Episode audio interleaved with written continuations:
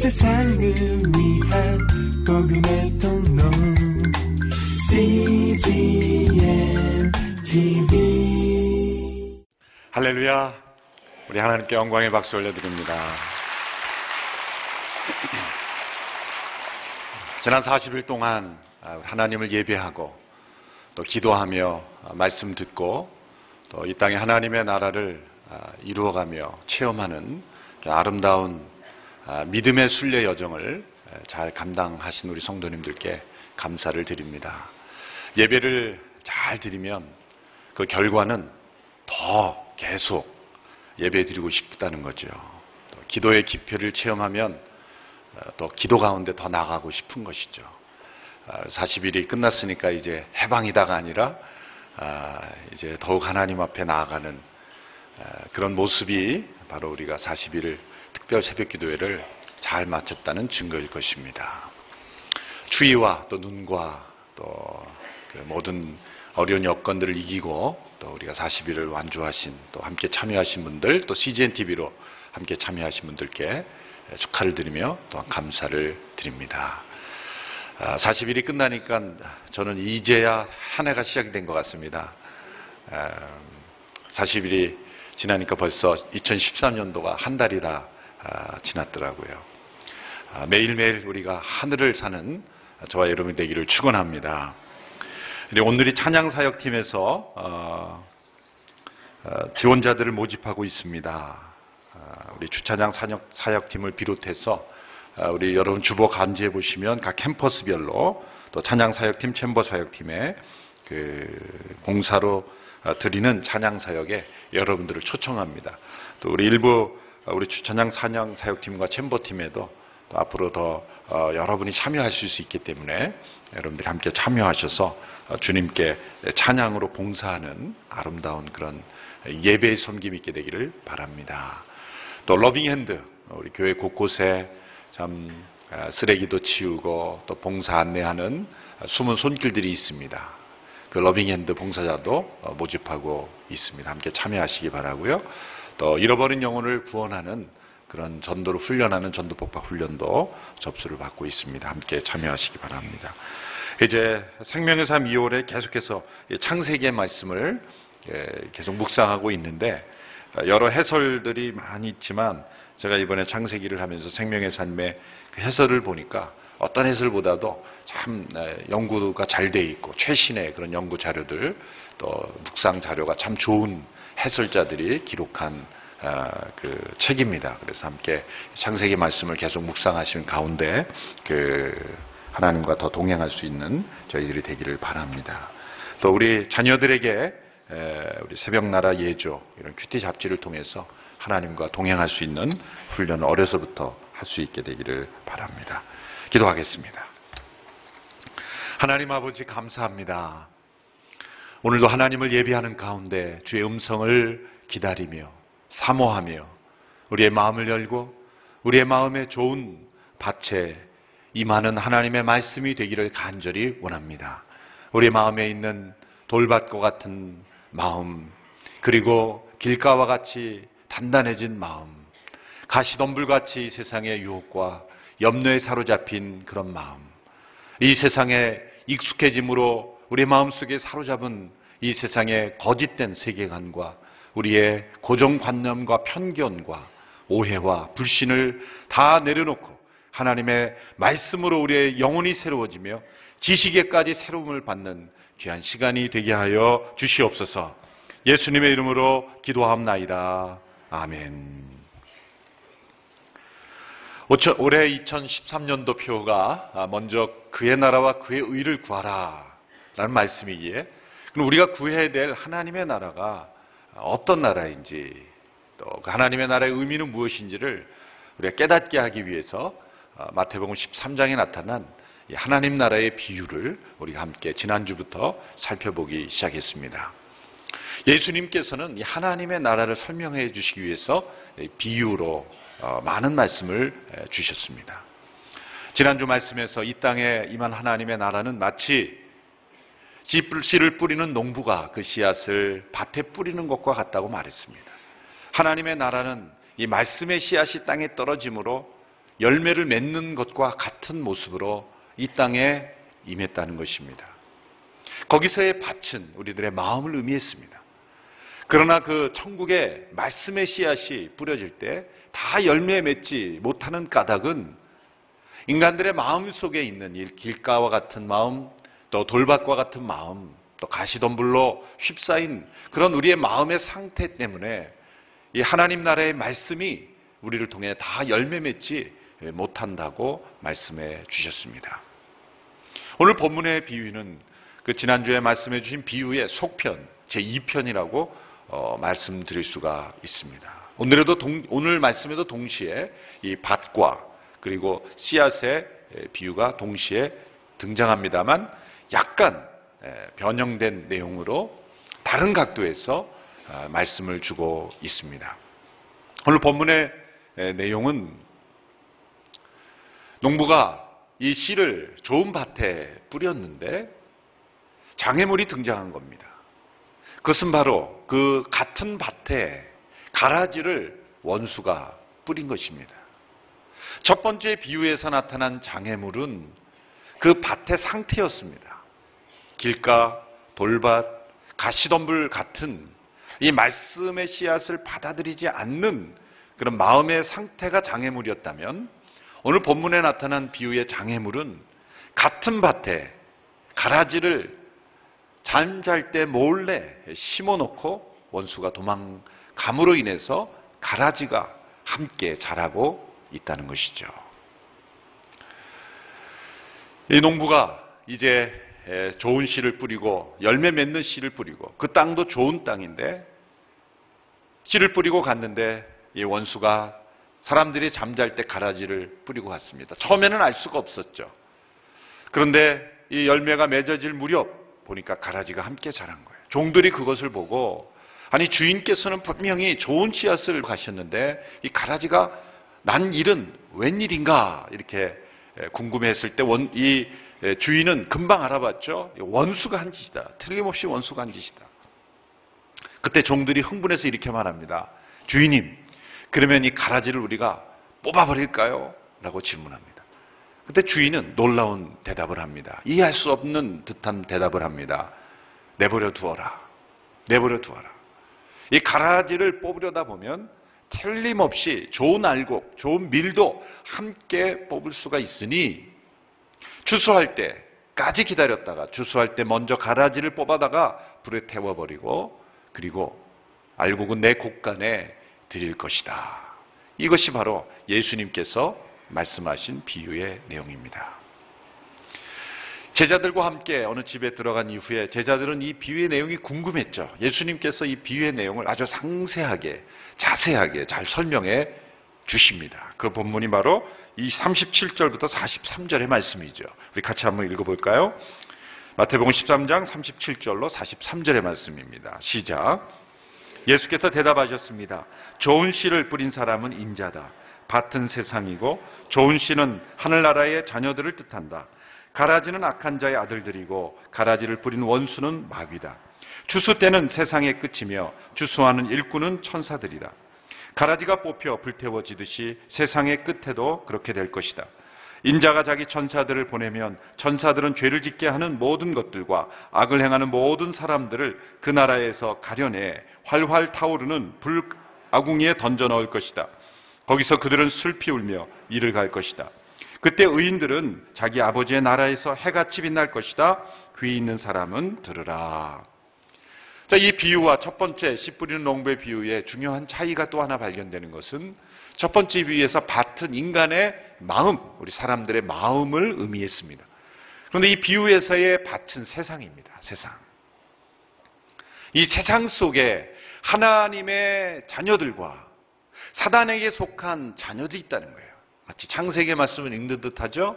창세기 3장 15절에 여인의 후손들과 그리고 뱀의 후손들, 사단의 후손들. 이 두 그룹이 있을 것이라고 말씀하신 창세기 3장 15절의 말씀과 같이 이 세상 가운데서는 하나님의 자녀들과 그리고 이 세상에 속한 사단의 자손들이 함께 공존할 것이다. 이 밭은 세상이요. 그래서 알곡과 가라지가 있을 것이라고 말하고 있는 것입니다. 이 비유의 주제가 하나님의 나라라는 것을 잊지 말아야 합니다.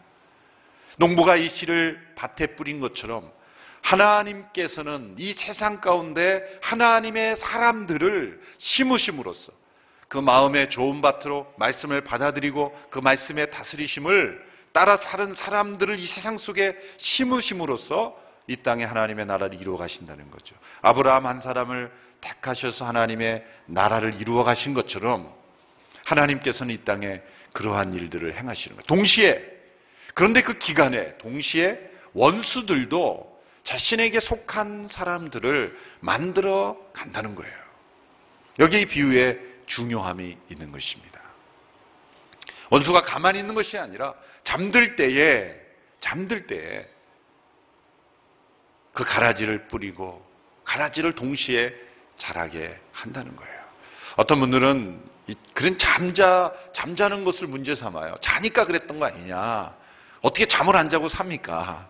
잠자는 것은 당연한 일이고 원수가 그만큼 교활하다는 것을 설명하는 것이지 예, 자서는 안 된다. 항상 깨어 있어야 된다. 그걸 의미하는 게 아니죠. 이 부의 핵심은 이 악한 자가 얼마나 교활하고 모두가 잠들었을 때 자지도 않고 그렇게 악한 일을 열심히 행하는가를 우리에게 가르쳐 주고 있는 것입니다. 이 비유에서 핵심은 무엇입니까? 왜 이 주인이 종들이 가라지를 뽑아버릴까요? 했을 때 그래 즉시 뽑아라 라고 말하지 않았을까라는 거예요. 왜 내버려 두라고 했을까라는 것입니다. 이것은 이 땅에 임한 하나님의 나라가 이 세상 속에 어떠한 상태로 존재하는가를 가르쳐 주시기 위한 것이죠. 이 세상 속에 임한 하나님의 나라는 예수님이 이 세상에 오셔서 이렇게 말씀하셨죠. 하나님의 나라가 왔다. 왔다고 분명히 말씀하셨는데 이 세상은 하나님의 나라 같지 않습니다. 이 세상에는 여전히 악이 가득하고 하나님을 거부하는 사람들이 여전히 존재하고 하나님을 잘 믿는 사람들이 오히려 피해를 입는 것 같고 아직도 사단이 더 크게 역사하는 것 같은 이 모습은 웬일인가라는 거죠. 하나님의 나라는 이미 예수 그리스도 안에서 임했지만 아직 완전히 임하지는 않았다는 거예요. 이미 임했지만 아직 온전히 임하지는 않았어요. already, not yet. 아직 임하지는 않았어요. 완전히 임하지는 않았어요. 그 중간 사이에 우리가 이 세상 속에 살고 있는 거예요. 이 비유는 우리가 살고 있는 이 세상이 바로 이 두 사이에 존재하고 있다는 것을 보여주고 있는 거예요. 하나님의 나라는 마치 숨어 있는 것과 같습니다. 이 세상 속에 서 우리가 하나님의 나라를 먼저 구해야 되는 이유가 바로 여기 있는 겁니다. 마태복음 6장 33절의 말씀을 주신 이유가 이 세상 속에서 우리가 잘못된 우선순위, 잘못된 세계관, 인간의 경험, 인간의 어떤 잘못된 사상을 기준으로 하나님의 나라를 찾아보려고 하면 보이지가 않는 거예요. 먼저 하나님의 나라를 구하라는 것은 구하라는 것은 찾으라는 말씀이에요. 하나님의 나라를 마치 숨어 있는 것을 찾듯이 우리가 매일매일 우리의 삶 속에서 이 역사 속에서 하나님의 나라를 찾아가지 않으면 우리 육신의 눈에는 잘 보이지 않아요. 하나님의 나라는 이 땅에 마치 숨어 있는 씨앗처럼 씨앗이 땅에 심겨져 있을 때는 아무 일도 일어나지 않는 것처럼 보입니다. 그러나 그 생명의 씨앗은 자라나서 열매를 언젠가 맺고 추수를 맞이하게 될 것입니다. 씨앗이 땅에 심겨질 때와 추수할 때의 기간이 있는 것처럼 왜 하나님께서 예수님께서 이 씨 뿌리는 비유를 통해서 하나님의 나라를 설명하셨는지가 바로 거기에 있는 거예요. 하나님의 나라는 이미 이 땅에 임했지만 아직 완전히 임하진 않은 거예요. 씨앗은 심겨졌지만 추수 때까지는 아직 시간이 필요한 거예요. 그 기다림의 기간, 농부의 인내, 열매 맺어야 하는 그 기간, 그 기간이 이 땅에 임한 하나님의 나라에도 동시에 적용된다는 거예요. 그래서 이 씨 뿌리는 자의 비유, 얄곡과 가라지 비유는 하나님의 나라든 예수님의 모든 비유의 해석의 키가 되는 비유예요. 그래서 제일 먼저 예수님께서 말씀하신 거예요. 어떤 비유를 해석하든 이 비유가 기초가 되는 거예요. 그래서 이 비유를 이해하지 못하면 앞으로 나오는 예수님의 모든 비유가 잘 이해가 되지 않는 거예요. 씨를 뿌려진 상태, 심겨진 상태도 하나님의 나라가 임한 것입니다. 그러나 추수 때까지 완전히 하나님의 나라가 임할 때까지는 기간이 필요한 거예요. 씨를 심고 바로 열매를 맺을 수 없듯이 바로 추수하듯 않듯이 하나님도 이 세상 가운데 하나님의 나라를 이루어 가실 때 그런 방식으로 하신다는 거예요. 그럼 왜 그렇게 하셨을까? 그 기간 동안에 원수도 동시에 가라지를 뿌려서 혼란케 하는데 왜 가라지를 내버려 두시느냐라는 거예요. 왜 이 세상에 악이 이렇게 횡행하도록 하나님은 가만히 계시는 것처럼 보이느냐? 왜 주인은 그 가라지를 종들에게 내버려 두라고 말씀하셨을까? 바로 이것이 이 비유를 통해서 우리에게 주시고자 하는 교훈인 것입니다. 마치 이 가라지를 뽑아버리겠다고 말하는 이 종들의 모습은 바로 우리들의 모습을 보여주는 것이죠. 우리 마음속에 이런 조급함이 있어요. 답답함이 있습니다. 예수님께서 하나님의 나라가 왔다 그러셨는데 왜 이 세상에는 하나님의 나라가 잘 보이지 않고 이 세상 나라가 더 득세하는 것처럼 보입니까? 우리들이 이 가라지를 뽑아버릴까요? 라고 생각하면서 가라지를 뽑는 일을 하려는 시도들이 역사상 많이 있었어요. 근데 알곡과 가라지를 어떻게 구별하냐면 제도적인 교회 안에 들어온 사람들은 알곡이요. 아직 교회 공동체 안에 들어오지 않은 사람들은 가라지다. 그런 식으로 구분을 했던 시대가 언제입니까? 중세교회 시대죠. 그래서 사람들은 자기가 가라지 취급을 받기 싫어서 다 교회에 마음이 없어도 등록하고 실상은 가라지인데 제도권 안에 들어와 있기 때문에 알곡 취급을 받는 이 중세 교회의 모습이었죠. 그래서 중세 교회의 이 교권에 찍히면 왕도 되지 못했죠. 왕도 교황 앞에 가서 그 왕관을 받아야 되니 세상의 정치 권력도 교회의 눈치를 봤죠. 교회는 알고가 가라지를 구별할 수 있는 그런 심판권이 있었기 때문이에요. 예수님 분명히 말씀하셔 종들에게 가라지를 내버려 두어라. 뽑지 말라. 왜? 첫 번째. 인간은, 이 종들은 알곡과 가라지를 구별할 수 있는 능력이 없기 때문이죠. 사람들은 이 세상 속의 알곡과 가라지를 구별할 때 많은 노력을 합니다. 그래서 어떤 교리적인 순수함, 순수한 교리, 철저한 교리를 만들어가면서 그 교리에 동의하지 않으면 가라지다 이렇게 구별을 하죠. 그래서 교회 역사를 보면은 이 이단으로 정죄한 사람들을 죽이기까지 했던 시대들이 있었어요. 그 엄격한 교리를 그 만들어내고 틀린 교리는 아닙니다. 그런데 그 교리에 동의하지 않고 이단적인 잘못된 사상을 말하면 때로는 사형까지도 시켰던 시대가 있어요. 왜? 저는 가라지기 때문에 가라지는 뽑아 버려야 된다. 이 예수님의 말씀에 정면으로 위배되는 거죠. 이단을 구별하는 것을 하면 안 된다는 뜻이 아닙니다. 잘못된 사상은 가려내야죠. 그런데 죽일 권세는 예수님이 안 줬다는 거예요. 가라지를 뽑아 버리고 불태우는 일은 인간에게 속한 일이 아니라는 거예요. 근데 교회 역사상 얼마나 많은 일들이 자행됐는지 몰라요. 대표적인 게 십자군이죠. 십자가를 내세우고 십자군들이 한 일은 뭐예요? 이 세상에 가라지를 뽑아버리겠다는 거예요. 가라지를 뽑아. 역사상 지금 보면 누가 가라지였어요? 십자군이 가라지의 일종이었어요. 한 일이에요. 역사상에 보면 스스로 알곡이라고 생각하고 가라지를 뽑아버렸던 많은 일들이 역사가 지난 다음에 그게 뒤바뀌어서 알고 보니 가라지가 알곡이었고 또 알곡이 가라지였다는 사건이 얼마나 많습니까? 사람들은 알곡과 가라지를 분별할 수 있는 능력이 되지 못합니다. 왜 그럴까요? 뿌리를 보지 못하기 때문이에요. 마음의 동기를 보지 못하기 때문이에요. 예수님께서는 이렇게 말씀하셨어요. 왜 뽑지 말라 그랬나? 29절에 보면 주인이 이렇게 말씀하셨습니다. 아니다. 가라지를 뽑다가 밀까지 뽑을 수 있으니 그랬습니다. 알곡이 피해를 입을 수 있다는 거예요.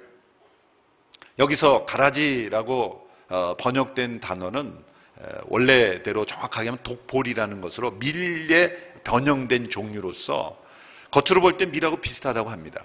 그러나 분별할 수 없기 때문에 너희들이 뽑지 말라 그런 것은 아니에요.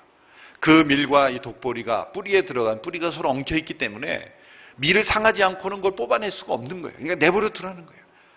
너희의 능력으로는 그걸 뿌리부터 구별해서 정확하게 완전하게 분리할 수 없기 때문에 반드시 알곡을 상하게 한다. 그러므로 내버려 둬라. 그것은 내가 할 일이지 주인이 할 일이지 너희가 할 수 있는 일이 아니다라는 거예요. 그러므로 너희는 잠깐만 인내해라. 추수 때까지 너희들은 참아라 라고 말씀하는 거예요. 어떤 경우에는 교회가 제도를 명확하게 해서 제도적으로 완벽하게 해서 그 제도를 통해서 알곡과 가라지를 구별해 보려는 노력을 합니다. 그러나 인간의 어떤 제도로도 심지어 교회 안의 제도로도 알곡과 가라지를 구별할 수는 없는 거예요. 심지어 어떤 교회는 우리 교회는 순수하게 거듭난 사람들만 교회인으로 받아들입니다. 그래서 거듭나며 확신이 없으면 우리 교인이 될 수 없습니다. 라고 그 순수성을 추구하죠. 역사상 교회 분열이 가장 많이 일어나는 시대는 교리적 순수성을 강조했던 시대. 우리 한국 교회도 마찬가지로 이 교리적인 순결, 퓨리티를 추구한 교단들이 뭐 100개씩 막 분열이 돼 버려요. 서로 싸우고 갈등하고 대립하고 주목 다툼을 하는 데를 보면은 우리는 순수한 교회를 추구한다는 교회예요. 이상하잖아요. 인간에게는 알곡과 가라지를 구별할 수 있는 분리시킬 수 있는 능력이 없다는 거예요. 그러므로 서로에 대해서 인내하라는 거예요. 주인이 하시기까지 참으라는 거예요. 하나 더 중요한 이유가 있습니다. 두 번째 더 중요한 이유는 소위 알곡이라고 생각하는 사람들 안에도 가라지 같은 악이 있다는 거예요. 지난주 살펴본 이 씨 뿌리는 자의 비유에서 밭의 상태에 따라서 그 열매 맺지 못하고 열매 맺는 것이 구별된다 그랬는데 거기에서 좋은 밭 그리고 가시 또 돌밭 길가가 그렇게 살도록 정해진 운명과 예정이 아니라 그랬죠. 우리 마음 안에도 길가와 같은 부분이 있고 돌밭이 있고 가시덤불이 있고 좋은 밭이 있는 것처럼 어떤 경우에는 우리의 길과 같은 마음이 좋은 밭으로 바뀔 수도 있고 또 좋은 밭이었는데 가시덤불처럼 바뀔 수도 있는 거예요. 우리 변화무쌍한 인간의 이 마음을 예수님께서 설명하신 것이지 네 종류의 인간 태어날 때부터 죽을 때까지 변하지 않는 인간을 설명하신 게 아니라는 거예요. 이 알곡과 가라지도 마찬가지예요. 근데 비유를 보면은 알곡이 화학적으로 가라지로 바뀌지는 않아요. 이 비유의 한계죠. 그렇지만 사람은 바뀝니다. 비유를 문자적으로 해석해서는 안 되는 거죠. 알곡과 가라지가 변하지 않는 두 종류의 인간을 설명한 게 아니에요. 태어나면서도 알곡으로 태어나 알곡으로 죽는 사람이 있고 가라지로 태어나 가라지로 죽는 사람이 있다는 게 아닙니다. 어린 시절에는 알곡이었다가 가라지로 변하고 가라지가 되었다가도 알곡으로 변할 수 있는 우리 모두가 죄인이며 동시에 의인이잖아요. 우리가 모두가 죄인으로 태어났지만 믿음 안에서 의인이 될 수가 있는 거예요. 그러므로 그러나 믿음으로 의롭게 되는 인생을 포기하고 악에 사무쳐서 악, 악에 속한 인생으로 살아갈 수도 있는 거예요. 사람의 마음은 변화무쌍합니다. 사람의 마음은 언제든지 쓰러질 수 있고 언제든지 다시 일어날 수가 있는 거예요. 그러므로 여러분은 스스로 생각할 때 알곡이라고 생각합니까? 가라지라고 생각합니까? 아주 어려운 질문이죠. 스스로를 알곡이라고 생각합니까? 가라지라고 생각합니까? 아마 여러 표정 보니까 목사님부터 대답해 보세요 그런 것 같아요. 대답해 보겠습니다. 저는 가라지가 섞여 있는 알곡 같아요. 악이 들어있는, 악이 여전히 있는 그런 알곡이에요. 내 안에 보면 가라지가 있어요, 분명히. 사도 바울도 그런 고백을 했죠. 로마서 7장에 보면은 내가 선을 행하기 원하는데 악이 있다는 거예요. 사도 바울은 이렇게 말하지 않았어요. 내가 악을 행하기 원하는데 악이 있다 그러지 않고 분명히 나는 선을 행하기 원해요. 근데 악이 있는 건 웬일일까요? 사도 바울은 알곡인데 가라지가 있는 알곡이었어요. 알곡인데 가라지가 있어요. 저와 동의하십니까? 예. 이런 모습 때문에 왜 많은 사람들이 하나님 앞에 이렇게 질문하죠. 하나님 왜 이 세상에 악이 존재합니까? 하나님이 세상을 완전히 좀 악을 제거해 주셔야지. 하나님이 살아계신데 왜 이게 악이 득세합니까? 막 질문하죠. 하나님께 막 그렇게 하소연하죠. 그럼 내가 정말 악을 제거해 줄까? 그럼요. 빨리 악을 제거하셔야죠. 너도 다치는데. 이 세상 속에 악을 제거하면 내 안에 있는 악이 있는데 너도 함께 다치는데 괜찮아? 그럼 우리 생각해 볼게요. 그러시면 잠깐만요. 생각해 볼게요. 이 세상의 모든 악이 내 밖에만 있는 것이라면 그런 말을 할 수가 있죠. 근데 우리 안에 내 마음 속에 들여다보면 내 마음에도 악이 있어요. 사도 바울이 그랬잖아요. 선을 행하려 하는데도 악이 있다고. 이 세상의 인간의 가장 선한 행실의 마음 속에도 악은 숨어 있어요. 그렇기 때문에 하나님이 이 세상의 악을 다 쓸어버릴 때는 그 악과 붙어 있는 사람들은 다 제거되습니다. 하나님이 그걸 원하시지 않는 거예요. 하나님이 악을 처리할 수 있는 능력이 없어서 내버려 두는 게 아닙니다. 알곡을 사랑하시기 때문에. 알곡을 보호하기 위해서. 뿌리가 엉켜 있는 이 알곡과 가라지를 동시에 뽑을 수밖에 없기 때문에. 나를 사랑하시기 때문에 이 세상의 악을 하나님이 내버려 둔다는 관점을 가져야 된다는 거예요. 하나님, 저 악인들을 왜 내버려 두십니까? 그렇게 호소하서는 안 되는 거예요. 저 사람이 다치면 너도 다쳐. 그런 관점을 가지라는 거예요. 내버려 두어라. 내버려 두시는 것은 능력이 없어서가 아니라 또 선하지 않으시기 때문이 아니라 하나님의 택한 백성들을 보호하기 위해서 하나님은 내버려 두시는 겁니다. 하나님 이 세상의 악을 즉시로 멸해 주시옵소서 그러면 불이 내 안에 먼저 떨어질지도 몰라요. 그러므로 하나님이 이 세상의 악을 참아보시며 내버려 두시는 것 하나님의 인내입니다. 하나님의 기다림입니다. 우리를 보호하시고 사랑하시는 그런 하나님의 손길인 것을 우리가 바라보아야 하는 것이죠. 세 번째로 하나님께서 이 가라지를 내버려 두신 이유는 그 원수가 심어 놓은 가라지라 할지라도 하나님은 알곡으로 변화되기를 기대하시고 계시는 거예요. 여러분, 우리 안에 가라지가 포함되어 있는 알곡이지만 처음부터 알곡이었습니까? 아닙니다. 저와 여러분은 모두가 가라지였습니다. 예수님이 이 세상에 오셔서 못 박히신 이유는 뭡니까? 원수에 속한 이 가라지 같은 인생을 알곡으로 바꾸시기 위해 세상에 오신 거예요. 근데 종들은 가라지를 뽑아버린다 그래요. 예수님 안 믿는 모든 사람들 빨리 제거하시지 왜 내버려 두십니까? 얼마나 이기적인 생각입니까? 자신이 가라지였던 때를 생각하지 못하는 거예요. 불과 우리의 인생 가운데 몇 년 혹은 십몇 년 흘러가면 아니 우리가 처음부터 태어날 때부터 나는 모태 신 자를 할지라도 우리는 가라지였습니다. 우리 모두는 다 가라지였어요. 이 가라지를 향한 하나님의 사랑. 이 가라지를 위해서 예수님께서 십자가에 못 박히셨기 때문에. 그리고 지금도 가라지들을 알곡으로 바꾸시는 그런 성령의 사역이 이루어지고 있기 때문에 주수 때까지 내버려 두어라. 가라지는 구원의 대상이지 1차적으로 심판의 대상이기 이전에 하나님은 구원의 대상으로 보신다는 거예요. 예수님께서 십자가상에서 당하신 고난은 우리 모든 죄를 용서하시기에 충분한 고난이었어요. 그런데 사도 바울이 골로새서 1장에서 이해하기 힘든 듯한 말씀하십니다. 그 말씀은 예수님의 고난이 남아 있다는 거예요. 남아있다는 거예요. 골로새서 1장 24절의 말씀을 우리 같이 한 목소리로 읽어보겠습니다. 시작. 이제 나는 여러분을 위해 받는 고난을 기뻐하며 그리스도의 남은 고난을 그분의 몸된 교회를 위해 내 육체에 채웁니다.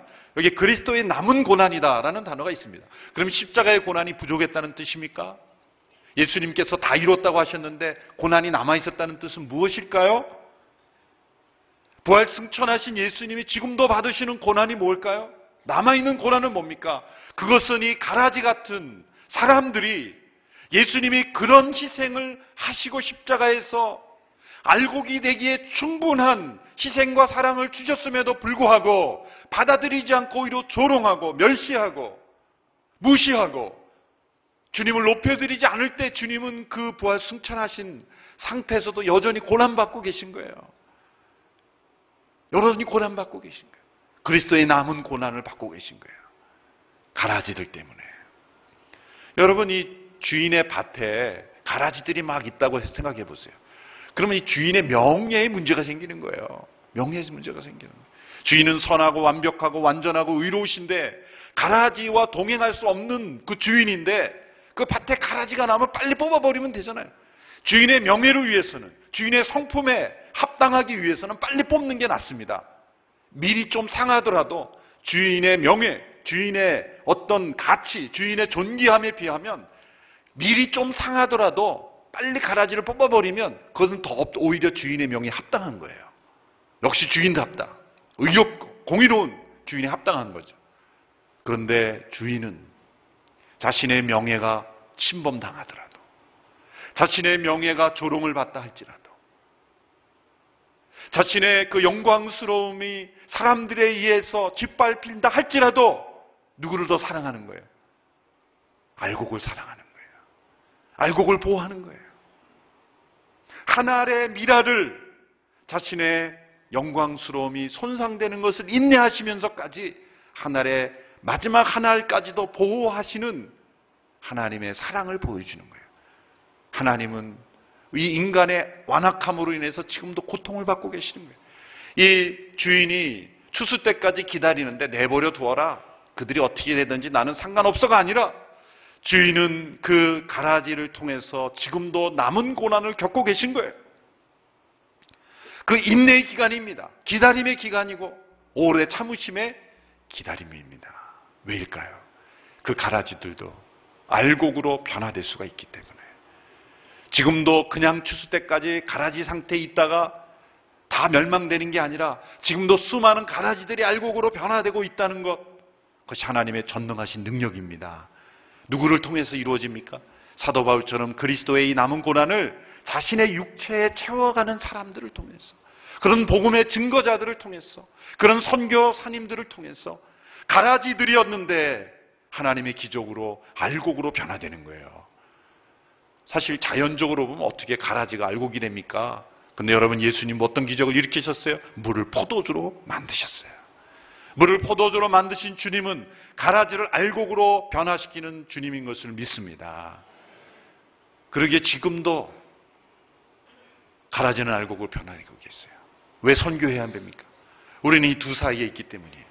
이 땅에 임한 하나님의 나라, 그러나 아직 완전히 임하지 않은 하나님의 나라 이 두 사이에 우리는 존재하기 때문에 이 사이가 존재하는 이유는 뭡니까? 이 기간은 선교의 기간이요. 하나님의 인내의 기간이요.